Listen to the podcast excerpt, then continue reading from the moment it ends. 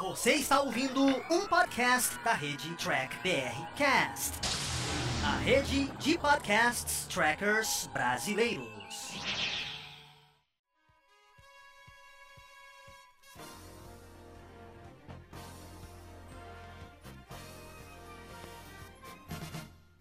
É isso aí, humanoides. Tudo bem com vocês? Estamos começando mais um Batata Diário, que é apresentado pelo Carlos lá do Batata Espacial, onde ele traz reviews dos episódios de Jornada nas Estrelas. E o review de hoje é do terceiro episódio de Lower Decks, Temporal Effect. Essa é a versão em podcast. Caso vocês queiram ver a versão em vídeo, é só acessar o YouTube do Diário do Capitão e acessar a playlist Batata Diário. E antes de ir para o review, lembrando que sua inscrição, like e compartilhamento é muito importante para o nosso canal. Chega de enrolação, vamos agora ao review do Carlos. Fala, gente amiga, tudo bom? Eu sou Carlos Rose e este é o Batata Diário, o seu programa de dicas do Diário do Capitão. E hoje nós vamos falar do terceiro episódio de Lower Decks, intitulado Temporal Edict.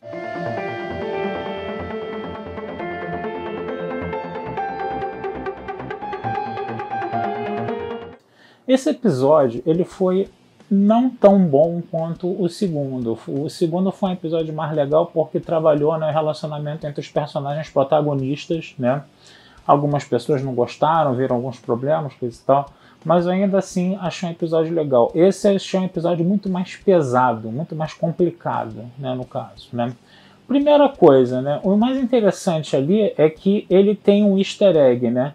Aquela coisa do é, Sr. Scott, que ele sempre multiplicava por 4 né, o tempo né, de concerto, as estimativas de tempo de concerto dele, né, porque assim ele mantinha a fama dele de fazedor de milagres. Quer dizer, é, esse desenho, esse episódio de Lower Decks pegou mais ou menos essa ideia, mas com qual sentido? Com o sentido de violar protocolos e regras da federação, né, no caso, né, de você fazer uma espécie de operação tartaruga ali, como o Sr. Scott fazia, entendeu? E aí eles conseguiam, eles davam uma estimativa maior de tempo para consertar as coisas e aproveitavam, e consertavam num tempo menor, e aproveitavam aquele tempo para dar uma relaxada, né, no caso, né?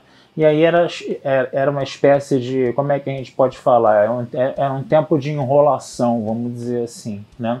Só que isso acabou chegando aos ouvidos da capitã pelo Boimler, né, que falou, deu com a língua nos dentes ali sem querer, né? E ela começou a cronometrar todas as atividades, entendeu? Da eh, tripulação, né?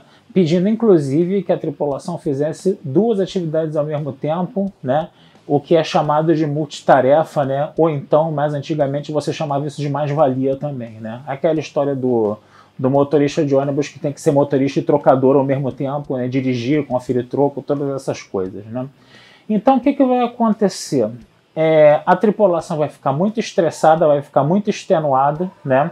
A própria capitã na sua, na sua ponte vai ter é, funcionários, vai ter é, tripulantes ali que é, vão ficar extremamente exaustos, né? Não vão poder é, não, vão, não vão conseguir fazer suas tarefas porque ela bota eles para fazer muitas tarefas ao mesmo tempo e ela mesma vai ter que começar a fazer todas as tarefas da nave e vai começar a ficar extenuada. Né? Ao mesmo tempo, o que está acontecendo? Os cachorros começam a latir. É só eu começar a gravar que os cachorros começam a latir, gente. Desculpa. E aí o que acontece? É... O que, que acontece? Enquanto isso, né, uma nave auxiliar estava descendo a superfície de um planeta para fazer um segundo contato e eles tinham que mostrar um cristal né, para a população local. Né, e eles acabam não mostrando essa, esse cristal para a população local. Né, o, o, cara que mostra o cristal ele acaba trocando por um tronco de árvore né, de, um, de uma outra civilização. E isso acaba provocando uma guerra. Né. E dentro dessa guerra, né, o primeiro oficial, que é o Hanson, ele vai tentar todos os protocolos lá de, diplomacia da federação e não vai dar certo. E a Mariner fica o tempo todo lá falando para o pessoal cair na, no, no, pau mesmo, porque os caras estavam vindo de uma forma muito agressiva contra eles. Né? E aí eles acabam presos, né? fica toda uma discussão de se, de, de se aplicar ou não os protocolos da federação, né? fica uma discussão muito tensa entre a Mariner e o, e o Hanson, no caso, né? mas no, no final das contas, o líder do planeta pede para que o Hanson escolha né, entre os seus tripulantes um alguém ali, né, para lutar contra o campeão local lá, para poder libertar o pessoal do grupo avançado. E aí a Marina e o Hanson começam a disputar quem é que vai lutar contra o campeão local, né? E aí o Hanson pega um pedaço de cristal, né, que eles dão como arma, e mete no pé da Mariner, né, quebrando o protocolo, né, um cara que deveria preservar os protocolos, ele quebra os protocolos, né?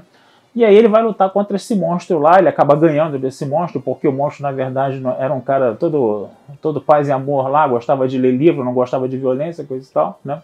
E aí eles conseguem, né, tirar a... conseguem, vamos dizer assim, se libertar. E na nave o que, que acontece? O Boimler está vendo toda aquela confusão, né? E ele chega, ele mesmo que gosta muito de cumprir as regras, né? ele estava feliz lá com a coisa das regras cronometradas, das tarefas cronometradas, coisa e tal, porque ele só dá ordem nos outros também, né, no caso, né? E aí o que acontece? Ele vai falar com a, com a capitã, né? Que a galera não está muito ali a fim de, de não, não é de ferro a fim de cumprir aqueles protocolos assim, né?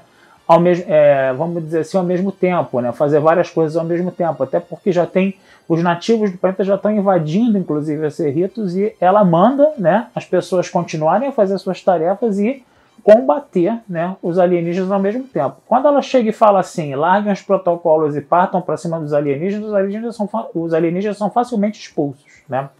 E aí o Boeing ele acaba recebendo tipo assim, ele acaba tendo um efeito chamado efeito Boimler, né, que a capitã acaba criando, né? E nesse efeito Boimler, o que, que significa isso? Significa que você não tem obrigatoriedade de cumprir os protocolos quando você acha, né, que não tem como cumprir os protocolos. E esse tipo de efeito ficou justamente com o nome dele, que é um cara que gosta de cumprir os protocolos todinhos, né? Aí ele, no final da, da, da, do episódio, foi até um negócio engraçado, né? Tô dando spoiler mesmo, tá?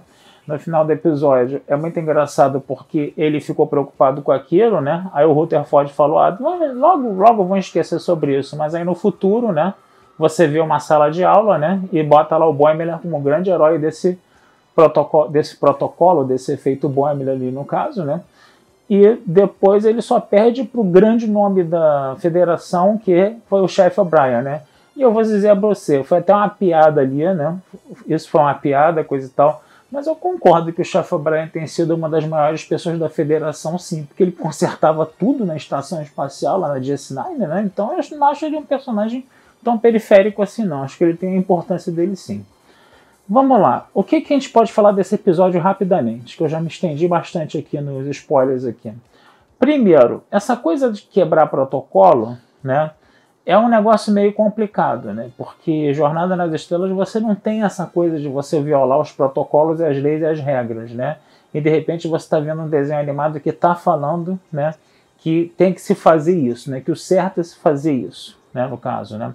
E eles usam um argumento até meio covarde, porque eles associam esses protocolos, essas regras da Federação e da Frota Estelar do século 24 ao que? A essa coisa, né? Dessa, dessa ideologia multitarefa do capitalismo do século XXI, onde um trabalhador ele tem que cumprir várias tarefas ao mesmo tempo, entendeu? Ganhando só por uma, entendeu? Então, quer dizer, foi uma coisa meio. Como é que eu posso falar? Foi uma coisa meio injusta aí, né? Porque no século 24 a gente não sabe se vai existir essa ideologia multitarefa do século 21, né? Como protocolo, como regra de federação. Então, o argumento que eles usaram, né? Para é, desqualificar os protocolos das regras da federação no século 24 para ela é dar a ela uma cara de exploração capitalista do século 21. Então esse negócio foi meio esquisito. Eu particularmente não gostei muito não, tá? Agora, né, opinião própria, né, no caso.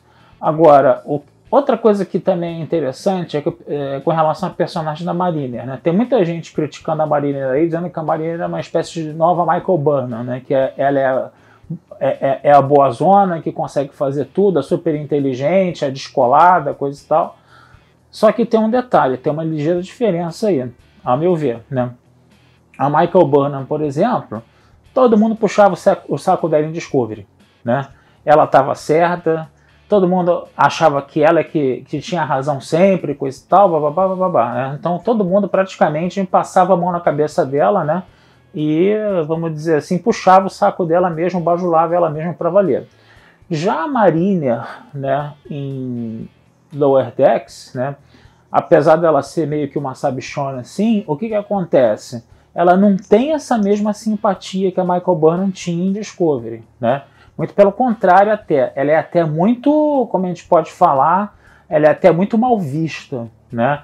Mal vista naquele, por exemplo, naquele, na, naquela, vamos dizer assim, no início do episódio que ele tá lá, o Boimler tocando violino, depois ela entra, bota um rock lá pesadão lá, o pessoal, o pessoal não gostou daquilo, né? Outra coisa também, né? A tensão, a briga, né, entre ela e o Hanson nesse episódio foi uma coisa muito tensa. Não teve nada de engraçado naquilo, né? Perdão. Não teve nada de engraçado naquilo, aquilo foi muito tenso.